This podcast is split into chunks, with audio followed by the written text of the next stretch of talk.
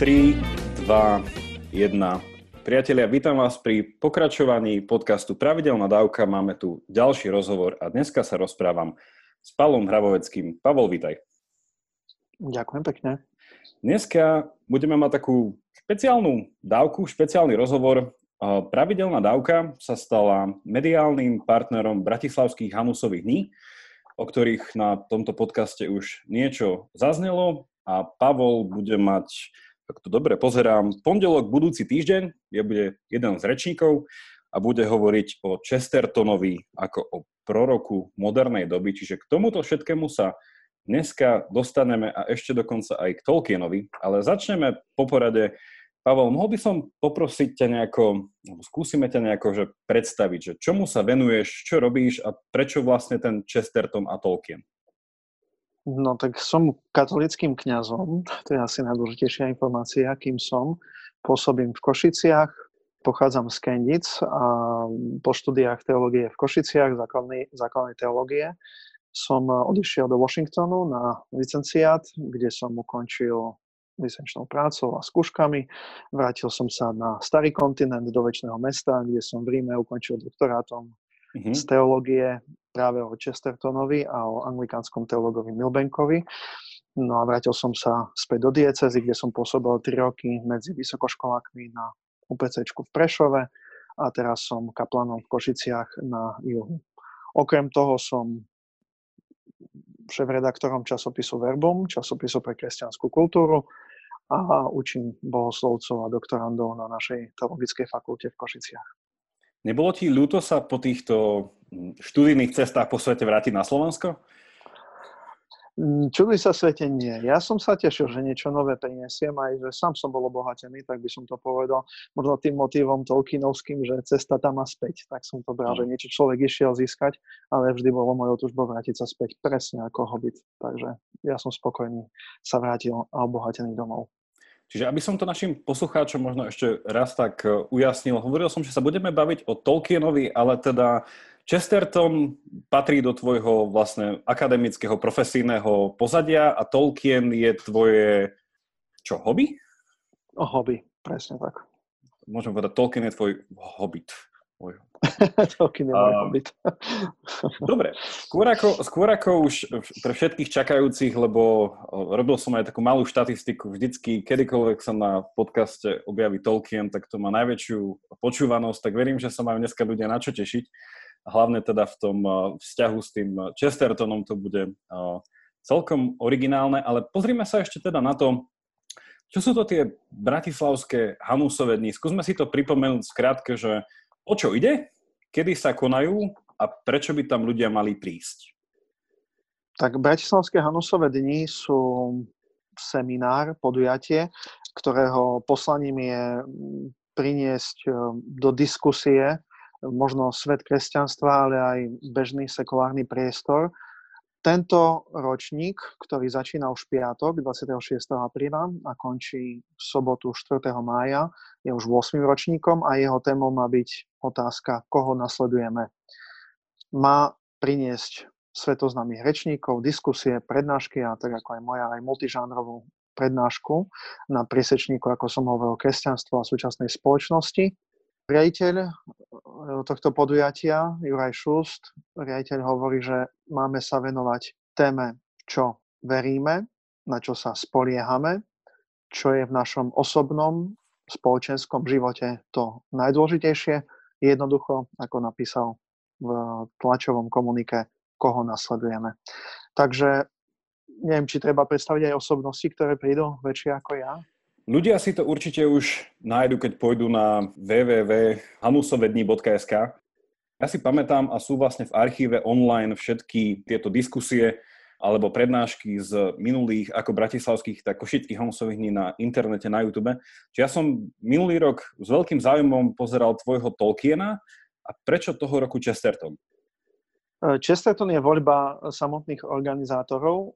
Keď ehm, prebiehali Košické Hanusové dni mm-hmm. v jeseni minulého roku. Dali mi tiež tento, túto osobnosť ako na túto multižánrovú prednášku. tak som si vtedy vyskúšal niečo, čo by mohlo zaujať práve taký priesečník spoločnosti a kresťanstva cez detektívky, cez Patra Browna, ktorý je mhm. pravdepodobne podľa môjho typu jednou z najznámejších postav od Chestertona aj ako kniha, aj ako už aj teraz filmovaná postava. Tak som si to vyskúšal. No a samotní organizátori mi povedali, áno, bolo to perfektné, tak poďme s Chestertonom aj do Bratislavy a mm-hmm. dajme mu ešte väčší priestor v tom duchu, ako má byť celé podujatie. Čiže koho nasledujeme? Chesterton ako ten, ktorý predpovedal, kam spoločnosť uh, ľudia, moderní ľudia pôjdu a akým spôsobom môžeme spolu s Chestertonom žiť dnes. Takže toto bola hlavná téma, ktorú mi zadali organizátori. Super, to je vlastne najlepšia odpoveď na otázku, že prečo to človek robí, lebo je dopyt. Čiže vlastne ľudí to zaujíma a, a je, je k tomu niečo. Mne sa ešte páči, že ako to, to tohoročné BHD zarámcovalo to slovnou hračkou, že koho nasledujeme, lebo dneska od uh, Facebooku, YouTube, Instagramu nasledujeme, a, alebo nás nasledujú mnohí, ale teda uh, zamyslieť sa, že kto naozaj stojí za to nasledovanie, tak uh, tešíme sa na to.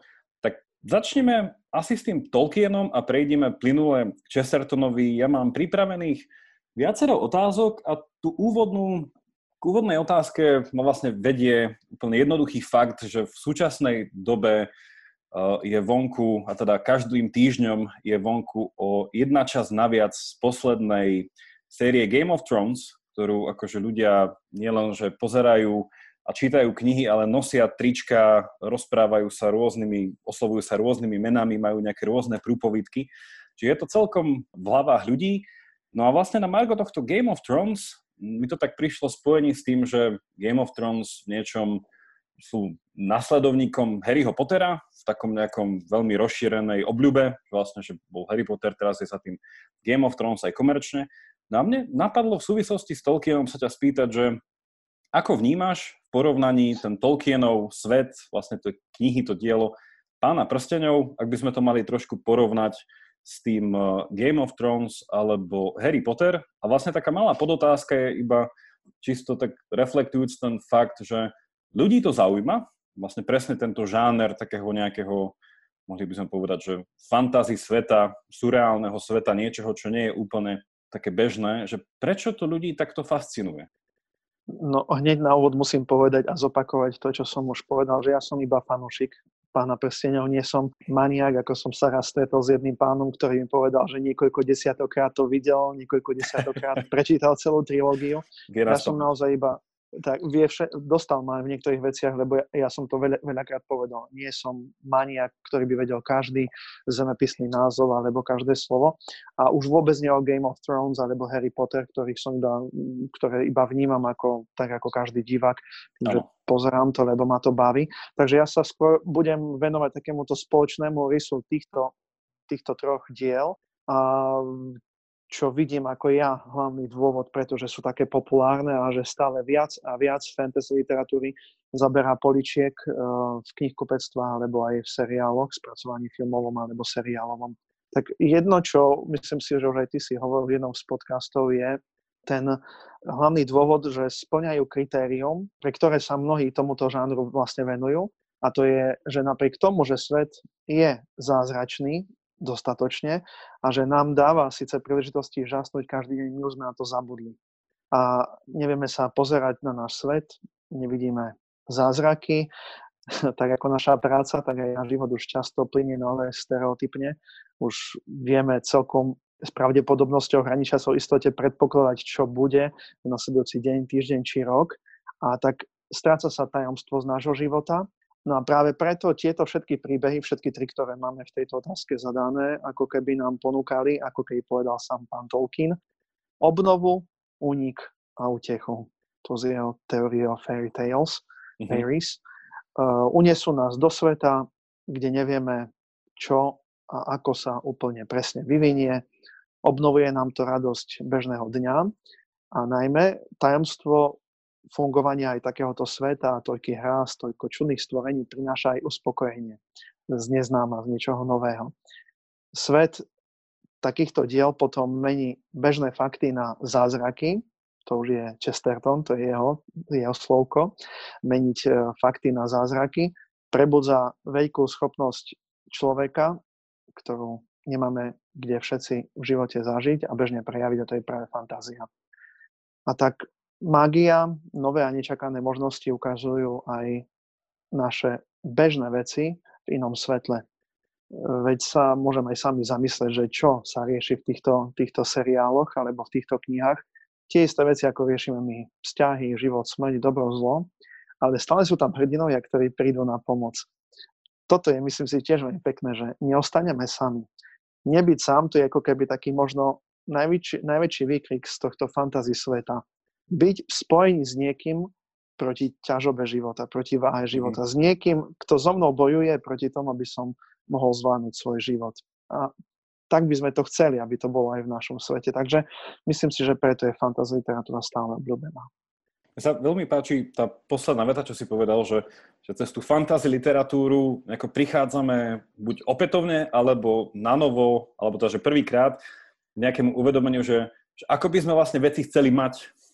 Že vlastne, že tá fantasy realita nie je tá realita toho úniku, ale toho návratu. Hej? Že to je taký ten paradox toho, toho celého. Ale možno si už v niečom predznačil odpoveď na s tým súvisiacu otázku, že viac menej, keby sme sa pozreli minimálne na tú hru o tróny pána e, prstenov Harryho Pottera, že všetko sú to v niečom že fantázii, príbehy v nejakom svete, ktorý čiastočne koreluje s našim, alebo sa nachádza tak trošku inak v tom našom, ale že pritom sú to stále iné svety.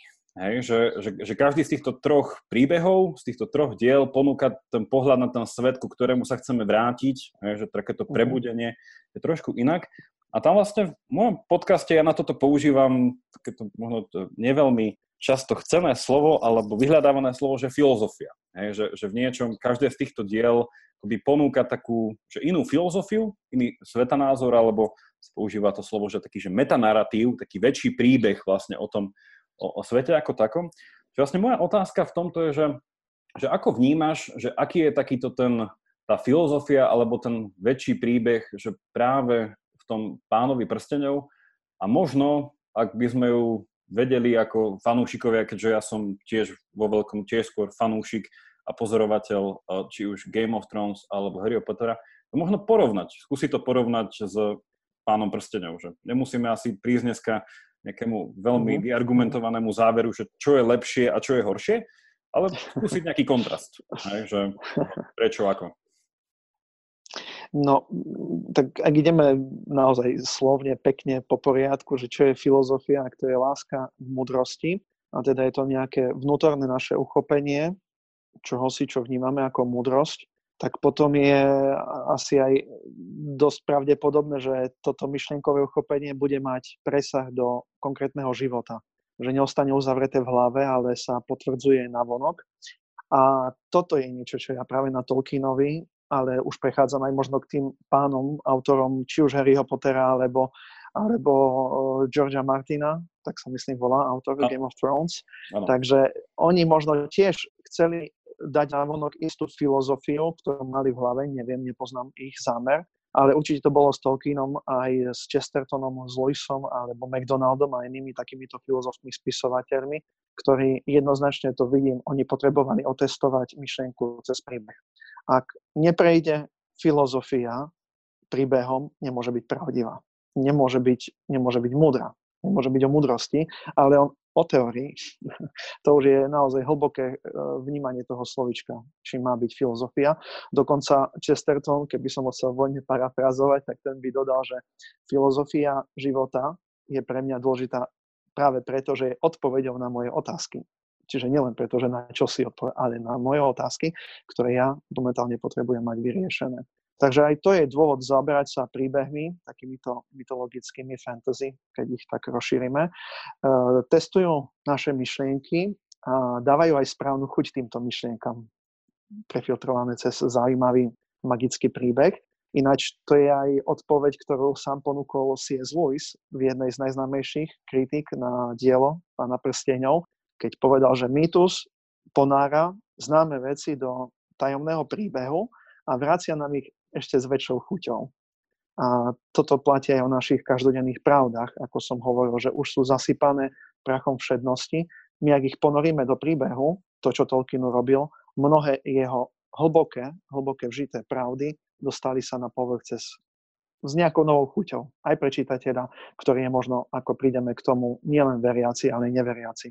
Každý, kto chce hľadať, má možnosť minimálne skrsne v ňom tá otázočka, či niečo za týmto príbehom nie je aj hlbšie. Možno tak, ako som ja začal s Tolkienom. Veľmi sa mi páči tá veta, ja som si tu aj poznačil, že otestovať myšlienku cez príbeh. Toto v podstate aj často voči filozofii sa vznáša taká žaloba, že to sa nedá žiť. Človek má nejaké, také nejaké teoretické systémy, neviem čo, ale potom zavrie dvere, keď o nich premýšľa, ide von na nákup a zrazu už musí žiť podľa niečo iného, že ľudia majú nejaké pocity, nemôžem niekoho uraziť. Keď som dovtedy veril v to, že nejaká príčinnosť, kauzalita vlastne neexistuje, tak potom mi niekto povie, že mu mám zaplatiť, no poviem, ja v to neverím. Takže toto sa mi tiež páčilo aj na celom tomto postupe, aj, že preto som sa už raz v podcastoch dostal k filozofii pána prstenov, že tá, ten test cez ten príbeh je naozaj veľmi taký prirodzený človeku. Hej, že cez to sa vie prirodzene dostať k takému zdravému pohľadu na to, že ktoré myšlienky prijať, ktoré neprijať, ktoré fungujú, ktoré, ktoré nefungujú. Ale skúsi by som mohol ešte trošku ťa pritlačiť v tej odpovedi, že vedel by si nejako možno, že bude sumarizovať alebo naznačiť, čo teda podľa teba je tá filozofia za pánom prstenom, že ak sme popísali tú metódu, že teda, že je to o tom testovaní, cez príbeh nejakých myšlienok, ktoré teda môžu viesť k múdrosti alebo nie, teda v podstate, že čo si vybrať pre dobrý život, tak ako by to u toho pána prstenov mohlo vyzerať? Tu sa vraciam k téme svojich prednášok, keďže ja som ako fanúšik e, začal hľadať práve to, hlbšie mm, ako keby vnímanie symbolov, ktoré boli v príbehu, vo filmovom príbehu, lebo tak som ja začal, že som pozeral filmy ako bohoslovec a už vtedy som začal vnímať, že tam sú myšlienky, keď začíname práve iba pri myšlienkach, počúvam vychádzajúci zvuk z úst hercov a dávalo mi to nejaký uh, odkaz na čosi, čo ja som poznal z hodín mojich hodín filozofie a teológie v seminári. A práve toto som začal skúmať, kto bol ten Tolkien? A zrazu zistím katolík, pozerám ďalej, čo je pán prstenov pre neho v odpovedi jednému jezuitovi, svojom blízkému priateľovi kňazovi vyznal, že to je najkatolickejšie dielo, ktoré napísal, no už mi to bolo jasné. Už som vedel, že tie symboly to neboli náhoda, že ja som to tam počul, že mhm. filozofické myšlienky, ktoré, boli, vychádza, ktoré vychádzali z úst postoj priateľstva, hobitov, kde maličky zachránia veľkých, že nemohol to byť ani Gandalf, ani Aragorn, ani, ani iná postava, ale práve tí malí hobiti, ktorí zachraňujú svet a v spoločenstve prstenia, ktorí sú zhromaždení na to, aby ukázali jednotu církvy. Všetko začalo zapadať a tak moja odpoveď na tvoju otázku o filozofii je jednoznačná. Tu je vidieť silnú katolickú teológiu prefiltrovanú cez príbeh mm. ako filozofiu, keď to tak nazveme, ale aby som dodal ešte viac, je to teológia, pretože je tam aj Boh. Ten Boh je skrytý, ale je, je v príbehu prítomný cez náznaky že rozšírim to smerom, ak teda si hovoril, že si vnímal tú symboliku, ktorá teda ťa viedla že, že k rozpoznaniu nejakej tej, tej filozofie, ktorá bola za tým, ktorá čím hlbšie viedla aj k, k náboženstvu, že vidíš niečo takéto cez tú symboliku napríklad aj pri Game of Thrones alebo Harry Potterovi? Že bolo tam nejaké že symboly, ktoré môžeme povedať, že neviem, že toto je tiež neviem, katolícke, toto môže byť protestantské, toto je čisto, ja neviem, že nejaká sekulárna filozofia. Že dali by sa aj iné podľa teba tieto fantasy príbehy takto nejako jasne charakterizovať?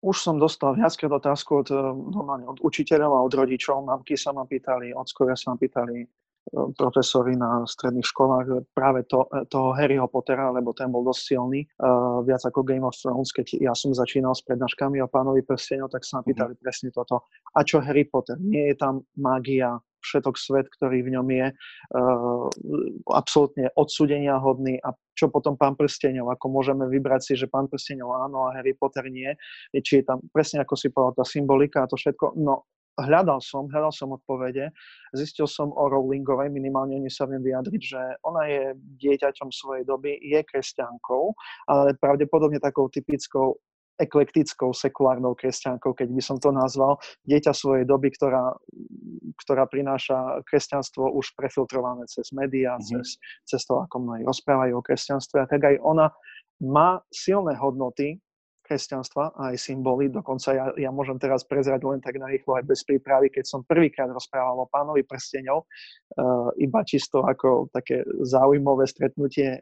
na mojej bývalej katolíckej škole, kde som chodil ako gymnazista a mal som pred sebou 11-ročné deti a rozprával mu symbolike pána prsteňov a v tom sa jeden chlapček prihlásil a povedal, No a keď hovoríte o niektorých veciach, ako napríklad prsteň, Frodov prsteň, to a je v ňom ten Sauron a jeho sila, to nie je také ako Horcruxy Voldemorta. Ja som, prosím, no a to tie vlastne, je tam jeho moc a keď ich zničíme, zničíme aj toho, kto tú moc tým veciam dáva. A to isté prsteň. A to isté potom vlastne aj v Svetom písme vidíme, koľkokrát diabol používa aj v našom živote veci, ktoré sú použité na rôzne rituály a my keď ich zničíme, aj diabol prichádza o moc som pozrel na učiteľov vzadu, triede, ktorí sedeli, otvorili ústa a sánky padali. 11-ročné deti mm-hmm. sú schopné hlbokého prepojenia symboliky pána prstenov, Harryho Pottera a Biblie. A ešte aj kresťanstva. Mm-hmm. To mi len ukazuje, že znova, symbolika je nad religiózna vec, je hlboko v nás, tu už nechcem ísť k Jungovi a k takýmto veciam, ale je to niečo, čo je v nás a my sme veľmi citliví, len musíme oprášiť zotrieť ten prak z toho, aby sme videli, že áno, aj, aj u Voldemorta, aj u Snape'a tam ďalšie a ďalšie veci sú možné a porovnateľné s tým, čo ponúka mhm. aj pán prstenov. Vnímaš takúto nejakú symboliku aj v hry o tróny, alebo to je taký jeden z tých najmenej symbolických uh, nejakých že seriálov alebo kníh, lebo z toho, čo som teda Nečítal som nikdy knihy, že iba z tých uh, častí a epizód, ktoré som, ktoré som videl, že mi, alebo som to možno niekde čítal, že veľakrát ten odkaz bol taký, že, že skúsiť v takej aj trošku fantasy žánri, keďže však sú tam aj nejaké uh, tie magické sily, sú tam dráci, je tam nejaký, nejaká práca s nejakým, či už nesmrteľnom, alebo proste niečím takýmto. Že ale súčasne je tam veľký akcent na tú takú tú makiaveliovskú politiku, že v podstate, že také tie rodové boje, ukázať proste takú krutosť, túžbu po pomste, jednoducho taká tá, taká až taká, neviem, taká makiaveliovská nepredvídateľnosť, hej, že človek sa nikdy nemôže spoliehať na to, že mám svojho superhrdinu a tento bude ťahať celých 8 sérií. Čiže niekedy tak rozmýšľam, že, že tá hĺbšia symbolika, hej, že či vnímaš tam nejakú v hrách o tróny, alebo nie? Len tak povrchne.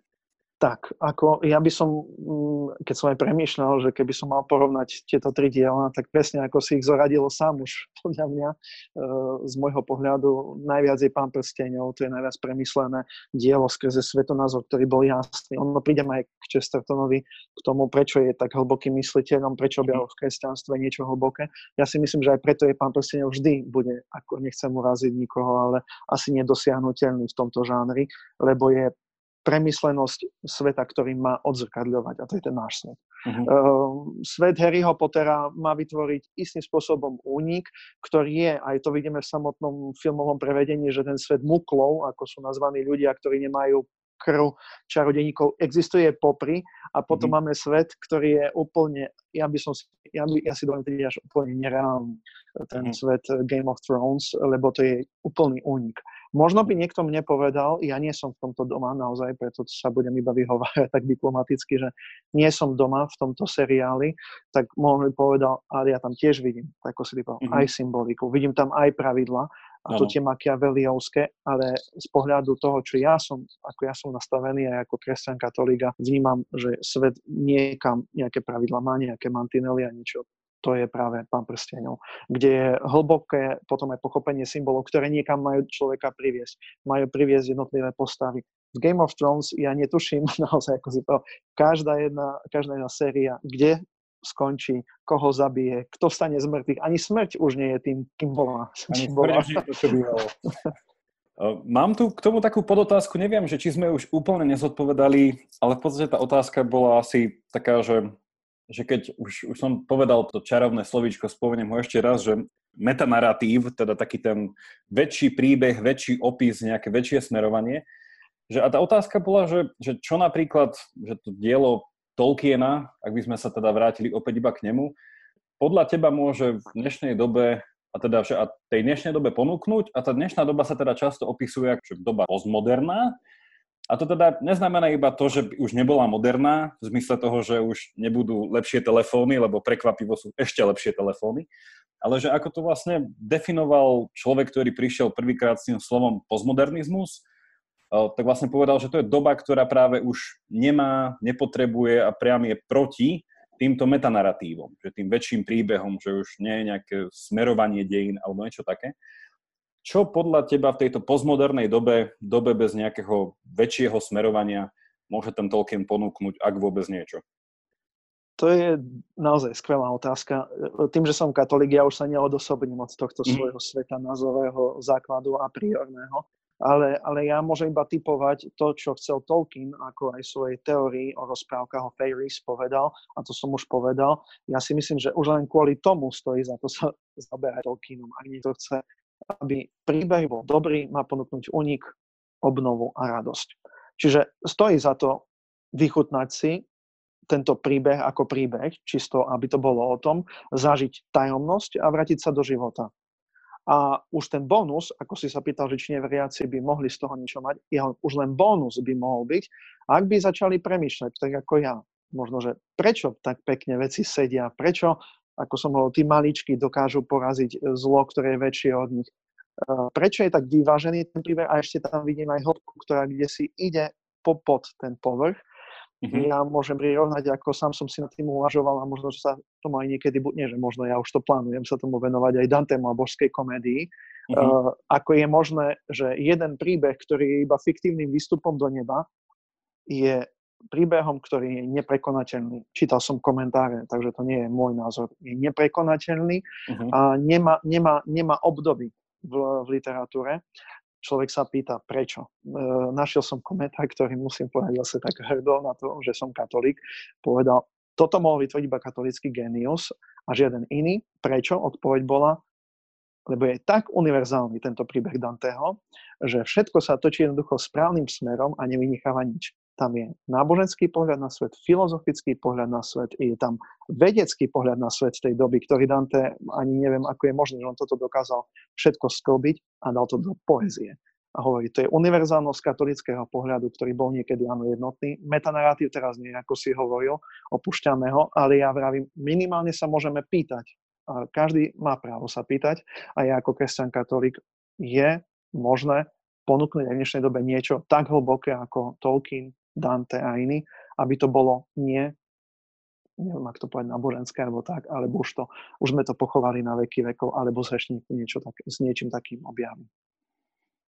Napadlo mi v tejto súvislosti dve poznámky. Prvá je pre poslucháčov, teraz som si to ešte v rýchlosti našiel, že 3.5., 3. mája, teda v piatok, ak už teda hovoríme o tom Dantem, bude práve súčasťou Bratislavských Hanusových dní bude tam bude rečník Rod Dreher hovoriť na tému, ako Dante zmenil môj život, čiže vlastne to je v súvislosti k tomu. A druhá krátka poznámka mi napadla, že zase môže to byť úplne nefér a nech určite nám ľudia napíšu, ak e, sú v tejto veci znalší viac, ale že v niečom možno práve, ak by som teda stále bral do porovnaní Pána prsteňov, Pottera a Hry o tróny, že v niečom cíti tam prechod, že tie, tie hry o tróny ako keby už fakt, že pracovali v tej perspektíve toho, že ten nejaký metanaratív netreba. Že možno preto nám to príde šťastie také, že hľadáme, lebo naozaj, že to ako keby nehovorím, že to nevedie k nejakému záveru, že samozrejme všetci sa teraz tešia, že v budúcej časti bude najväčšia bitka, ktorá kedy bola sfilmovaná a bude to proste, že má to nejaký bod, kde to kulminuje, ale súčasne je to tam také zvláštne, že to nekulminuje. Hej, že ako keby, že sa to ukončuje a potom čo? Hej? Že toto mi tak napadlo, že neviem, čo si o tom myslíš. No práve to slovo, čo si povedal, záver. Každý čaká záver. Cesta je zaujímavá iba vtedy, ak má cieľ. Mm-hmm. Ako môžeme sa hrať znova, teoreticky, filozoficky, že cesty sú zaujímavé, ale príde reálny život, ale my chceme sa vrátiť, aj z práce chceš ísť domov. Akokoľvek je pekná cesta domov, ale ty chceš dôjsť domov. A ja tiež chcem dôjsť niekam k nejakému záveru.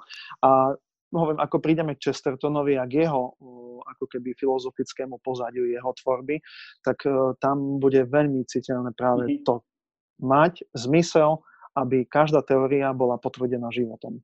Aby mhm. to nebolo iba o niečom, čo e, hľadáme, hľadáme, ale nenájdeme. Chesterton hľadal, aby našiel. necháme sa teda prekvapiť, ako to zakončia tie hry o tróny. Mal som tu otázku, zase, ktorú sme šťastí zodpovedali, len um, možno ak by si chcel k tomu niečo dodať, vlastne to boli tie nejaké, že možno, že čo vnímaš ako rozdiely medzi, medzi týmito dielami, ale ak by si k tomu nechcel niečo, vlastne môžem sa rovno spýtať aj ďalšiu otázku a môžeš to spojiť, že už si to aj načal a vlastne u Tolkiena to bolo a vlastne aj tej, neviem, podcaste som ešte o tom veľmi nerozprával, ale vlastne taký ten literárny klub, ktorého bol Tolkien súčasťou, tí Inklingovia. Celkom živá téma medzi nimi bola téma mágie. Hej, že už sme o tom, čo si, čo si hovorili. A slovo mágia je také v niečom, také slovo, že pri jeho počutí sa tak, že buď uši sklopia, alebo až príliš vystrú. Uh, tak uh, že ako podľa teba vnímal Tolkien vo svojich dielach, že vlastne, že mágiu, magickosť a bohužiaľ je to metúce trošku aj tým, že tie slova sú tak trochu synonymické s fantazívnosť, fantázi, že v niečom ten fantasy žáner je v magickom svete, kde má byť mágia, že trošku je to také metúce a možno vlastne však, ako si už aj povedal, v súvislosti aj s mágiou, čo bola v Harry Potterovi alebo v Game of Thrones, že ako vlastne Tolkien pracoval s týmto magickým elementom v tom príbehu? To je otázka, ktorú som už dostal viackrát. Samozrejme, že prečo sa ja ako kňaz môžem venovať niekomu, kto používa to slovo magia. Ehm, Tolkien sám dostal otázky, ako sa s tým vysporiadať. No, Tolkien bol spisovateľ, takže ja teraz nebudem za ňo robiť apológiu, ale sám ukázal, že áno, je si vedomý, že používam to slovo, že to slovo používam niekedy tak, niekedy iná, in, iným spôsobom, ale v konaní postav bolo vždy jasné, čo tá magia má znamenať. Takže toľko na jeho obranu a obhajobu.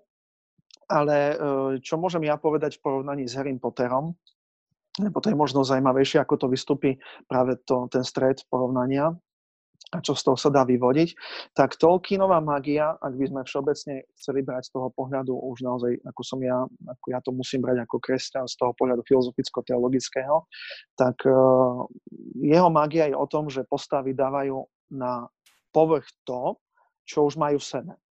A oni to môžu teda rozvinúť alebo tým čarovným spôsobom, alebo zneužijú čarovnosť svojho vnútra a potom sa stanú zloduchmi.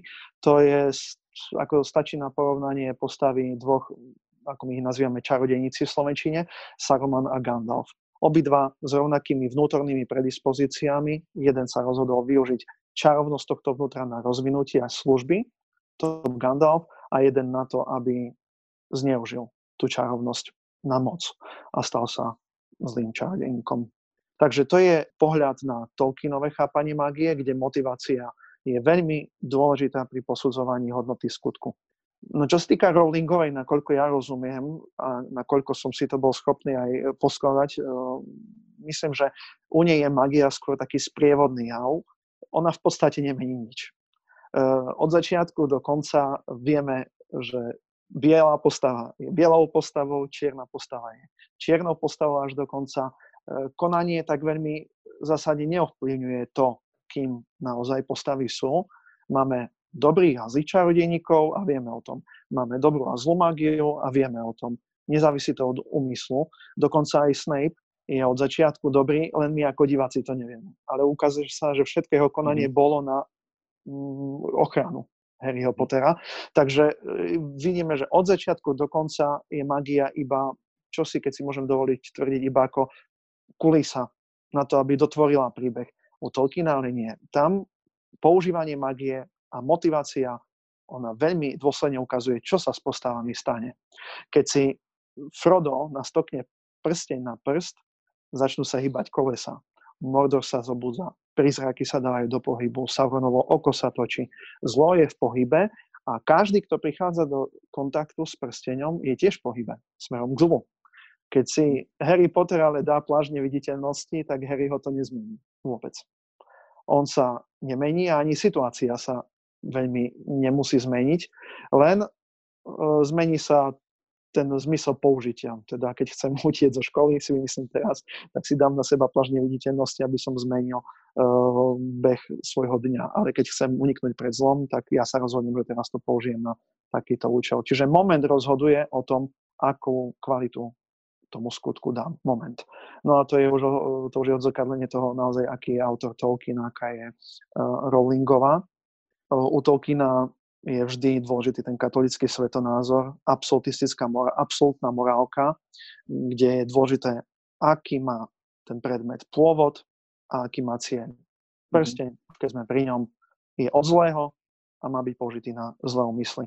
A teda ani zdanlivá chvíľka, keď si Frodo nastokne prsteň, aby utiekol pred zlými prízrakmi, čiže zdanlivá chvíľka dobrá, je v konečnom dôsledku iba záhubou pre nositeľa. On je nasmerovaný na oko a oko sa nasmeruje na ňo. Vedie to k záhube. Takže jasný mm. pohľad toho, že u Tolkiena neexistuje používanie dobrej veci na, teda pardon, zlej veci na dobré úmysly, ale iba vedie k záhube. Takže toľko by som povedal o mágii v jednom aj v druhom svete. Veľmi dôležité rozhodovanie u Tolkiena, u Rowlingovej skôr ako Kulisa.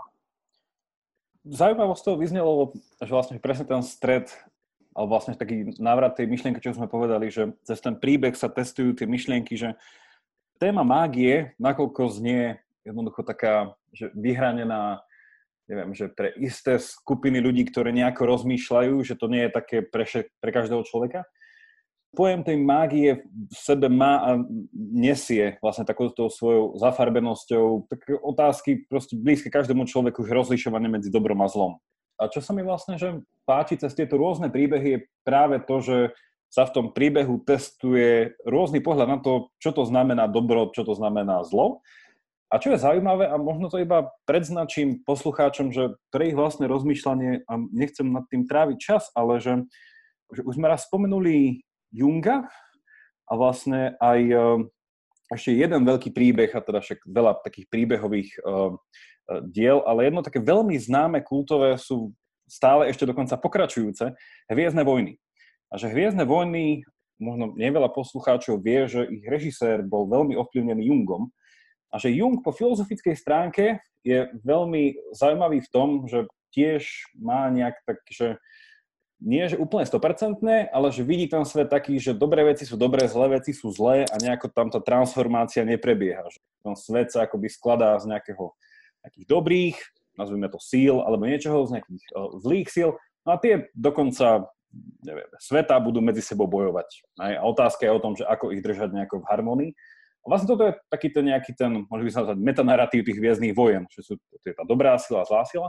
A je zaujímavé, že ako veľmi je tento element prítomný aj v Harry Potterovi, že aj keď na konci to teda končí že výhrou, porazením, ale stále je tá otázka toho, že či to bolo naozaj nejaká taká tá Tolkienovsko, páno prstenovská transformácia a vlastne ľudia, ktorí čítali pána prstenov tiež tam potom vedia, že zlo je tam vnímané inak, že to nie je nejaká alternatívna sila, ktorá stále z povahy sveta tam bude.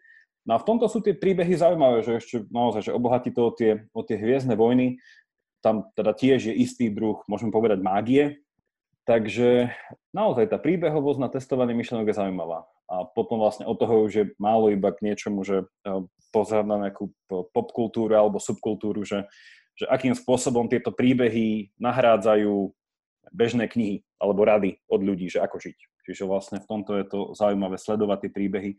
A to je odpoveď na tú otázku, prečo je to asi stále tak zaujímavé, tento fantasy žáner, že, že naozaj to reálne ľuďom dáva odpovede, ako žiť a nielen čo si kúpiť zajtra, ale kam nasmerovať svoj život, ako vnímať zlé veci, čo sa mi dejú.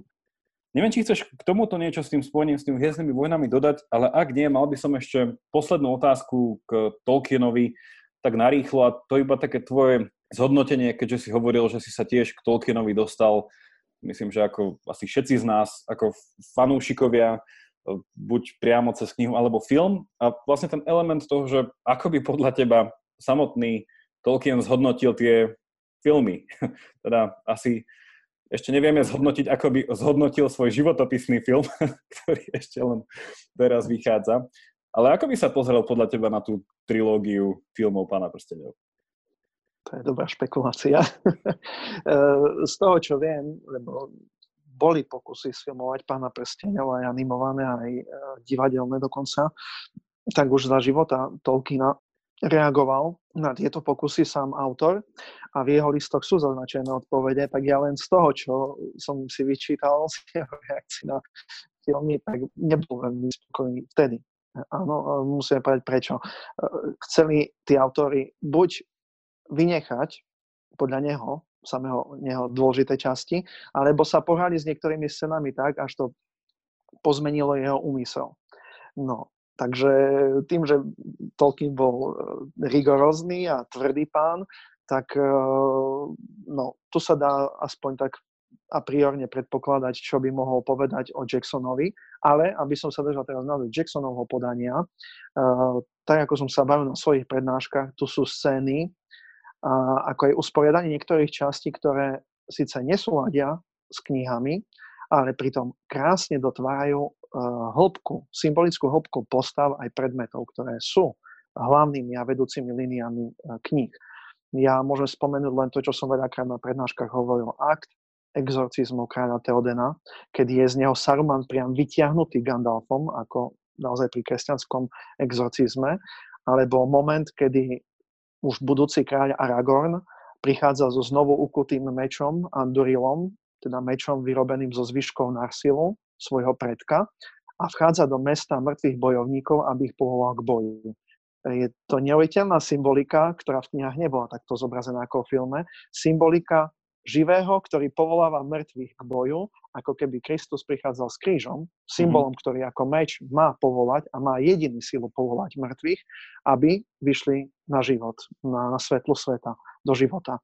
Takže toto je niečo, čo vo filme sa Jacksonovi veľmi dobre podarilo, aby som povedal, že to je tá katolická vášeň, eh, hlboká Tolkienovská, naozaj vyčítaná medzi riadkami a vynikajúco uh, zreflektovaná. No len znova sa môžem vrátiť k tým listom, ktoré Tolkien napísal, ten jeho perfekcionizmus. Mm, asi by neuznal Jacksonové pokusy, že nezachoval jeho pôvodný zámer, ale možno by na druhej strane ocenil, že Jackson ako čitateľ jeho diela aplikoval dielo podľa seba. Toto chcel zase Tolkien, aby každý, kto číta dielo, aplikoval dielo podľa seba, ale pritom zachoval tu jeho mytologickú vášeň, lebo symbolika predmetov to je a patrí do mýtu. A Jackson to zachoval dokonca aj veľmi, veľmi dôstojne. Som niekde počul taký komentár, že nakoľko veľa tých častí toho filmu by sa dalo kriticky k ním eh, pozrieť, ale že ako celok, že sa ten film nedal pokaziť z toho, že tá, to doslovný komentár bol, že ten eh, duch toho Tolkienovho diela sa nedá zmeniť a stále to by Tolkienovo dielo, že vlastne ten, ten komplex tých udalostí je tak pospájaný, vlastne to nasperovanie aj cez nejaký ten väčší príbeh je tam eh, tak, tak jasne dané, že sa to dá zmeniť v detailoch, ale konec koncov sa to nedá zmeniť ako príbeh znova ako uh, Tolkien, keby sme čítali nahlas jeho životopis a mm-hmm. práve to, čo si je Lewis posunul v jeho živote, boli práve tie detaily. On mal vždy jasné v tom veľkom obraze. mal vždy jasné, kam bude smerovať svet stredozeme, ale mal taký problém s detailami, lebo bol perfekcionista a on keď už ich napísal, ja práve to si dovolím tvrdiť, bol by veľmi nervózny z tých detailov, ako boli ano. filmovo spracované. Takže áno, ten veľký obraz, tam sa nedá čo pokaziť. Jasný, jasné smerovanie celej stredozeme, celej bitky o stredozem, ale tie detaily, ktoré on uh, s takou precíznosťou vypracoval niekoľko, už to vieme aj dnes, desiatok rokov, tak treba asi sa na to pozrieť práve týmto spôsobom kriticky, že Tolkien by veľmi nebol spokojný. Mm-hmm. Posúďme sa k druhej časti a pozrime sa ešte chvíľu na autora menom G.K. Chesterton. Um, ja tak nejako predpokladám, a možno ten predpoklad nie je správny, ale myslím si, že je správne ním začať, že mnoho poslucháčov asi viacej pozná Tolkiena a jeho dielo ako Chestertona a jeho dielo. Tak asi taký úvod do ňoho, že by som ťa poprosil, ak by si ho mohol nejako v krátkosti predstaviť, že kto to bol a prečo by mal byť ako zaujímavý pre nás. Chesterton bol, samozrejme, nebol to spisovateľ fantasy literatúry, bol to uh, žurnalista, veľmi, veľmi obľúbený žurnalista, na jeho stupčeky sa ľudia tešili. Potom prídem aj k štatistikám, tie stoja za to, koľko toho napísal, ale najprv chcem ten vstup do života, lebo tie štatistiky naozaj sú veľmi trefné, ako bol obľúbený a čítaný, napriek tomu, že písal cez desiatky rokov, stále bol čerstvý ako spisovateľ. Okrem toho napísal aj apologetické diela, obhajoval kresťanstvo, potom neskôr aj konkrétne katolicizmus, preto sa stal takým známym v našich kruhoch.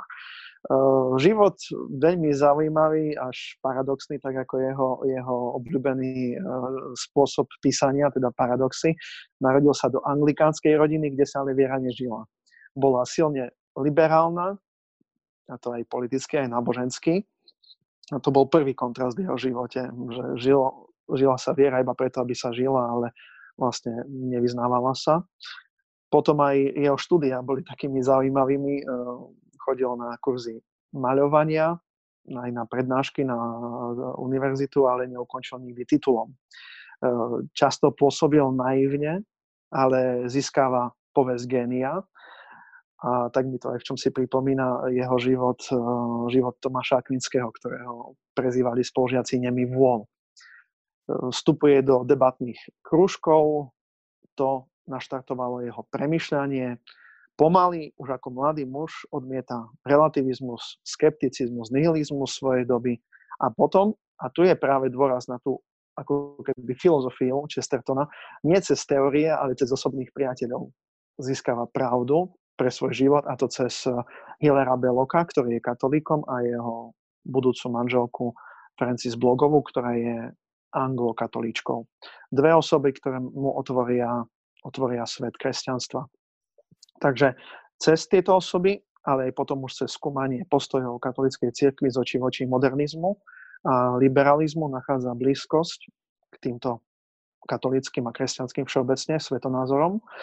Už v roku 1903 musí ponúkať odpoveď na výpady voči svojej osobe zo strany redaktora novín Clarion, Roberta Bletchforda. A v roku 1903 sú jeho odpovede šokom. Musíme si uvedomiť, že to bolo anglikánske Anglicko, kde katolíci boli zaznávanou menšinou, ktorá nemala žiaden priestor.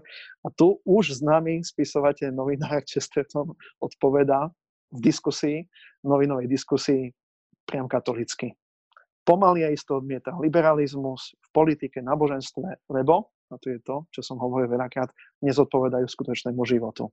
Uh-huh. Chesterton sa mení na dogmatika, začína obhajovať tradíciu, v roku 1908 vydáva svoju najznámejšiu, zrejme na Slovensku najznámejšiu knihu Ortodoxia, ktorá je takmer katolickou knihou až na to, že Chesterton konvertoval až v roku 1922.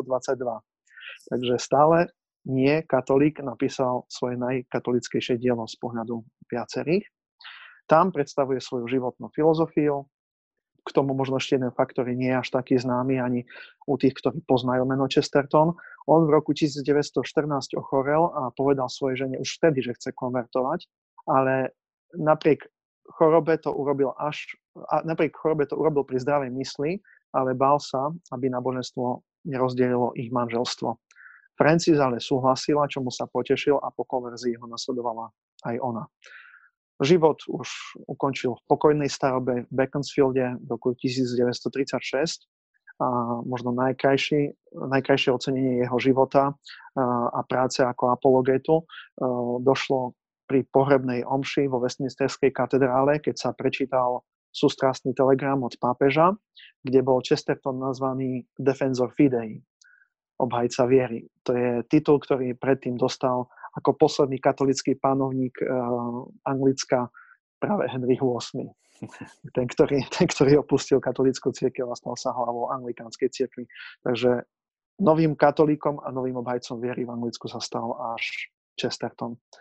No a čo sa týka dôvodu zaoberať sa Chestertonom alebo ešte tým štatistikám, ktoré som spomenul, niečo neuveriteľné, čo ten chlap dokázal. Napísal stovky kníh, prispel do viac ako 200 napísal stovky básní, 5 drám, 5 románov, cez 200 poviedok, cez 4000 novinových esejí, vrátane 30-ročnej práce Illustrated London News a 13-ročnej práce pre Daily News.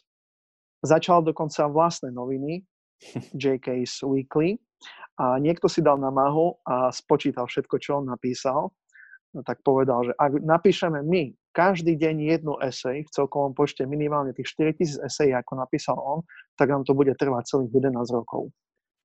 Toto je jeho spisovateľská kariéra. Jeho postava a osobnosť bola úsmevná, ale milovania hodná. Ako hovoria aj kritici, Chestertona oponenti, názoroví oponenti, mal ho rád takmer každý, kto ho poznal a on mal rád takmer každého, koho on spoznal. Bol chaosákom, taká zná, tak známa príhoda, e, nikdy nevedel, kde má byť a kam má ísť, tak raz e, telegrafoval svojej vlastnej žene takúto vetu. Som na trhu Harborov, kde by som mal byť? Tak to bolo, to bolo typické, že jeho manželka Francis a potom aj sekretárka mu museli organizovať domácnosť, aby dokázal on žiť svoj novinársky príbeh. Toľko asi k jeho životu a k významu možno najviac eh, sa dá poukázať práve na spojivo cez eh, tú niť intelektuálov, ktorí sa stali katolíkmi, práve ako Tolkien, alebo ďalší Evelyn Waugh a tak ďalej. To, čo Chesterton práve dokázal, eh, bolo naštartovať myslenie a hrdosť mnohých katolíkov, ako som povedal, v anglikánskom Anglicku, keďže on priniesol radosť. človek veriaci bol chápaný ako ten, kto je ďaleko za opicami zavedol a zrazu nejaký žurnalista, známy žurnalista píše o tom, že to vôbec tak nie je, že môžeme byť hrdí, že sme premyšľajúci a že máme radosť zo života. No a tieto jeho myšlienky potom naštartovali, ako som povedal, mnohé významné intelektuálne konverzie v Anglicku. Tak toľko asi, asi, asi prečo má význam sa zaoberať stále Chestertonom ako spojivom mnohých konverzií, ktoré súvisia aj s Tolkienom, ale skôr nie s jeho konverziou, ale s jeho autorstvom. Zaujímavé, že zaznelo tam niečo, teda mňa zaujímalo je také nejaká, že pohľad, že, že čo má, keďže ty sa im, teda jednému si sa venoval aj akademicky, druhé, druhému neakademicky, ale stále so záujmom, že, nejaký, že nejaká spoločná niť medzi Tolkienom a Chestertonom a už niečo z toho zaznelo, že, že tiež taká tá praktickosť toho života, ktorá, ktorý má testovať vlastne tie názory o živote, alebo tie že, že pohľady na živote, že či sa táto myšlienka dá žiť alebo nie. Ale vlastne vedie ma to k otázke, že zase sa spýta niečo podobné, že, že ako by sa dala podľa teba nejako jednoducho popísať nejaká tá filozofia Chestertonových diel. Čo podľa neho znamenalo, že žiť dobrý život? Tak poveda to tak sokratovsky presne to, čo si povedal, to bol aj zmysel ako jeho filozofia, keďže nebol akademikom, filozofom, aj keď existujú doktoráty, mm-hmm. aj čo je naozaj obdivuhodné, že žurnalista príjma mnohých teológov, filozofov, aby sa napísali doktoráty jeho filozofie a teológii, veľmi úspešné knihy. Mám z nich radosť ako, ako dá sa povedať, profesionálny odborník na Chestertona, že poukazujú na to, že jeho myslenie, aj keď nebolo systematické, filozofické, ale prinieslo brilantný nadhľad a vnik do reality. Takže ja len keď chcem jednoducho zhrnúť to, čo bolo jeho filozofiou, tak poviem, že to bola práve ortodoxia. Tak to on sám nazval. Mm-hmm. Ortodoxia e, nemá systematické chápanie tohto termínu, niekedy veľmi voľne e, operuje tým slovom, ako keby to bolo kresťanstvo v celku, niekedy už veľmi konkrétny katolicizmus, ale zahrnutie v tomto pojme e, je všetko to, čo on na živote miloval. A to bola láska k bežným veciam, k ľuďom. Aristotelovská odvaha pozerať na svet s otvorenými očami a žasnúť, čo je základom Aristotelovej metafyziky.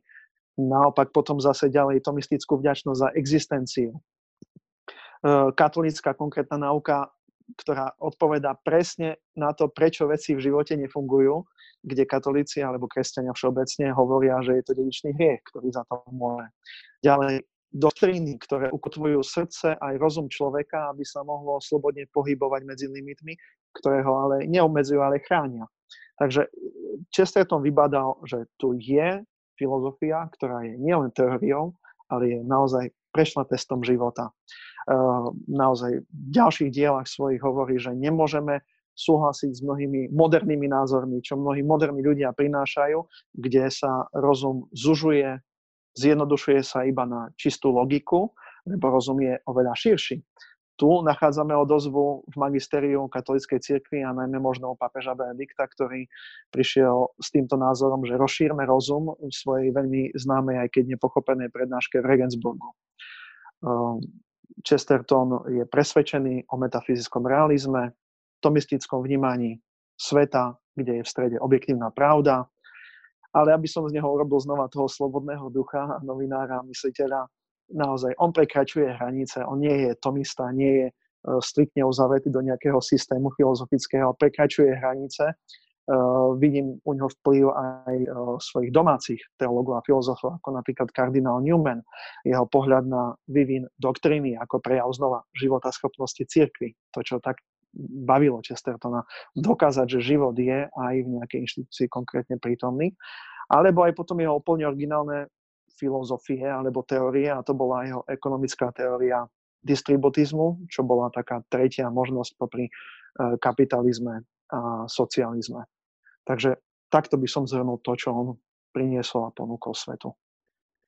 V niečom sa tu tak celkom z toho prirodzene plinie otázka, ktorá mne sa akože veľmi páči svojou takou ako to povedať, takou sviežosťou, že na jednej strane by sa mohlo zdať, že v podstate to tak kráča v takých nejakých šlapajách, ja neviem, že asi až jednoznačne povedať, že katolíckých, nie? že Chestertonové myšlienky proste ovplyvnili tých a tých a proste to viedlo k ďalšej konverzii, že nejako tak si človek tak musí vstúpiť do tých katolických topánok a kráčať popri tom Chestertonovi. Na druhej strane, a teda, že tá zaujímavá otázka, ktorú tu mám, je, že viacerí poslucháči ak nie všetci, určite poznajú osobu kanadského psychológa Jordana Petersona, ale možno nie všetci poznajú, ale možno pred pár dňami pozreli na YouTube diskusiu, ktorú mal už so známym slovinským filozofom, vlastne tak marxovsko-heglovsky ladeným, dokonca ešte ateistom, ktorý sa volá Slavoj Žižek. No a tento filozof, ktorý svojím spôsobom je môžeme povedať, že tak ďaleko od katolíckého myslenia, ako sa dá, ak teda berieme tú premisu, že pod tým katolíckým nemyslíme ten grécky pôvodný proste význam, že od nejakého univerzalistického myslenia, tak samotný tento Slavoj Žižek rád cituje Chestertona a nielen, že ho cituje ako nejaký príklad, s ktorým chce nesúhlasiť, ale teda, že naopak, že používa ho vo svojej argumentácii ako príklad niečoho a teda ešte ho aj často teda odporúča ako inšpiratívneho eh, mysliteľa. No a pre mňa toto bolo také, že prekvapivé, že ako je to možné, že jeden z takých v súčasnosti výrečných ateistov práve si berie Chestertona za nejakého svojho akože pomocníka v tomto. Moja otázka tu na teba je, že prečo? V čom je teda Chesterton a tá jeho filozofia, ten jeho pohľad na svet tak príťažlivý a originálny, že jednoducho je prítomný aj v myslení niekoho, kto je inak by sa dalo povedať, že mu je nepriateľom názorovým z iného tábora, ako sa zvykne povedať.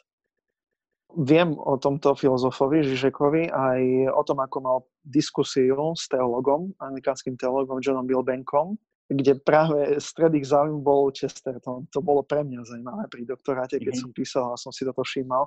A ja si viem ľahko vysvetliť, aspoň ak som trafil a správne pochopil, uh, koreň záujmu bude pre, medzi nimi práve to, čo, čo mnohí, mnohí uh, premýšľali nad tým, uh, ako grom, čo Chesterton priniesol pre uh, takú sviežosť uh, komunikácie, či už kresťanstva, alebo jednoducho životnej pravdy, životnej filozofie, a to boli jeho paradoxy. Mnohé, znova hovorím, doktoráty sú napísané na to, mm-hmm. čo tými paradoxami Chesterton myslel. Niektorí odbijali, niektorí filozofi odbijali Chestertona, to sú iba retorické zbranie proti oponentom, štilistické finesy, ktoré mali prebrať čitateľov k tomu, aby sa zamyslel. Ale vznikne aj seriózne štúdie, ktoré hovoria, a čo ak naozaj nimi smeroval hlbšie. My, kresťania, veríme, to je naša viera, že celý svet je naozaj postavený na paradoxoch a sám Chesterton povedal, že v centre kresťanstva je ten najväčší paradox, ktorý môže byť a to je, že Boh sa stal človekom. Prečo je to paradox? Lebo to nie je také herkulovské, že poloboh a poločlovek, ale naplno Boh a naplno človek. Jedno aj druhé. No a vtedy to začína naberať u Chestertona na obrátkach. Ak tento paradox je v centre kresťanstva, potom možno celá církev a možno aj celý svet je postavený na paradoxoch. a hovorí, církev, ako on vnímal, si nevybrala v histórii jednu z dvoch možností, ale takmer vždy prijala obidve. Okrem bludu, teda herezy a omilovu. Tieto nechala na boku. Uh-huh. Ale vždy, keď bola možnosť chudoby, napríklad bohatstva v kláštoroch, tak si zobrala aj to, aj to. Prečo nemať uh-huh. obidve? Prečo nemať krásne chrámy a mať žobravých mníchov? Prečo nemať boj za pravdu, ktorý je aj s mečom v ruke a na druhej strane mať uh, modliacich sa mníchov, ktorí sú oddelení od sveta, aby sa modlili za pokoj. Kresťanstvo zobralo obidve. No a teraz ja si myslím, že toto paradoxálne nastavenie sveta je príťažlivé aj pre filozofov ako napríklad Žižek, ktorý vidí potenciál pre dialektiku tézy a antitézy. Mám tu dve mhm. možnosti a potom môže z toho vyústiť nejaká aj syntéza. Lenže tu by som práve zastal a nechal Chestertona, nech si zachová svoj paradox, čiže žiadna syntéza. Nie. Pravda je pre Chestertona, a to je naozaj, to sú jeho slova, je na hrote paradoxu. Nie v tom, či paradox nejakým spôsobom vymažeme, alebo sa rozplynie v nejakom treťom. A to je aj čaro kresťanstva, ako on veril, že nerozumieme, ako je to možné a predsa príjmame obe reality naraz. Presuňme sa k poslednej otázke a skúsme celé toto prezentovanie Chestertona zakončiť dvoma vecami. Prvá vec, to zakončím pozvaním všetkých poslucháčov, ktorí si to vypočujú včas, aby išli v pondelok, budúci pondelok 29. pozrieť sa na tvoju prednášku o Chestertonovi a položiť nejakú otázku, ak tento podcast vyvolal viacero otázok. Na druhú stranu, ak sa dostanú k tomuto nášmu rozhovoru neskoro, nájdú všetko v archíve Bratislavských Hamusových dňoch na YouTube.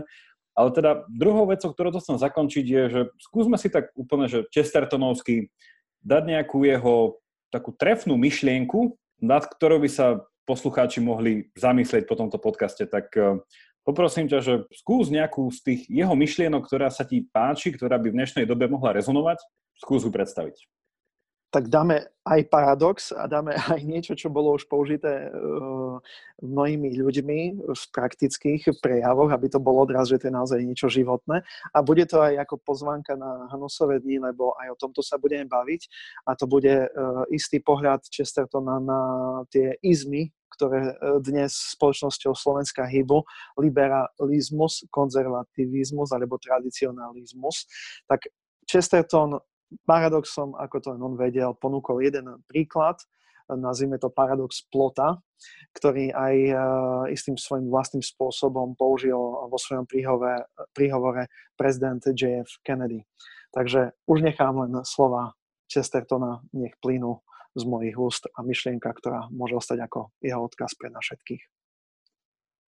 Čo sa týka reformovania vecí, ak ich nechceme zdeformovať, potom tu je jeden jednoduchý princíp. Princíp, ktorý by sa mohol nazvať paradoxom. Existuje taká inštitúcia či právo, povedzme zjednodušene plot či bránka, postavená krížom cez cestu. Viacerí moderní reformátori prídu k nej a povedia, nevidím v nej zmysel, odstráňme ju. No inteligentnejší typ reformátora na to odpovie, ak v nej nevidíš zmysel, určite ti nedovolím, aby si ju odstránil. Choď a premýšľaj. Potom sa vráť a keď mi povieš, že vidíš v nej zmysel, potom ti umožním zničiť ju. To si myslím, že je oveľa lepšie ako všetky izmy, s ktorými sa poslucháči mohli doteraz stretnúť na premýšľanie o nejakých veciach, čo tie izmy vlastne sa snažia ponúknuť.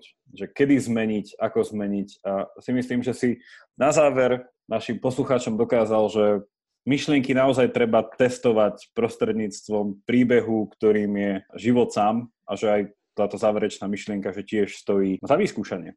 Ja ti ďakujem za tvoje slova ako o Tolkienovi, tak o Chestertonovi.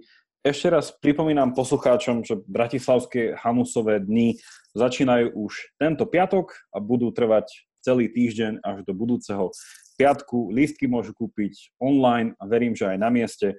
Program nájdú na stránke Bratislavských Hamusových dní a pozývame aj v pondelok na prednášku o Chestertonovi. Ja ti, Palo, Srdečne ďakujem a prajem všetko dobré. Ďakujem pekne. Poslucháčmi sa zase počujeme v budúcu stredu. Majte sa všetci.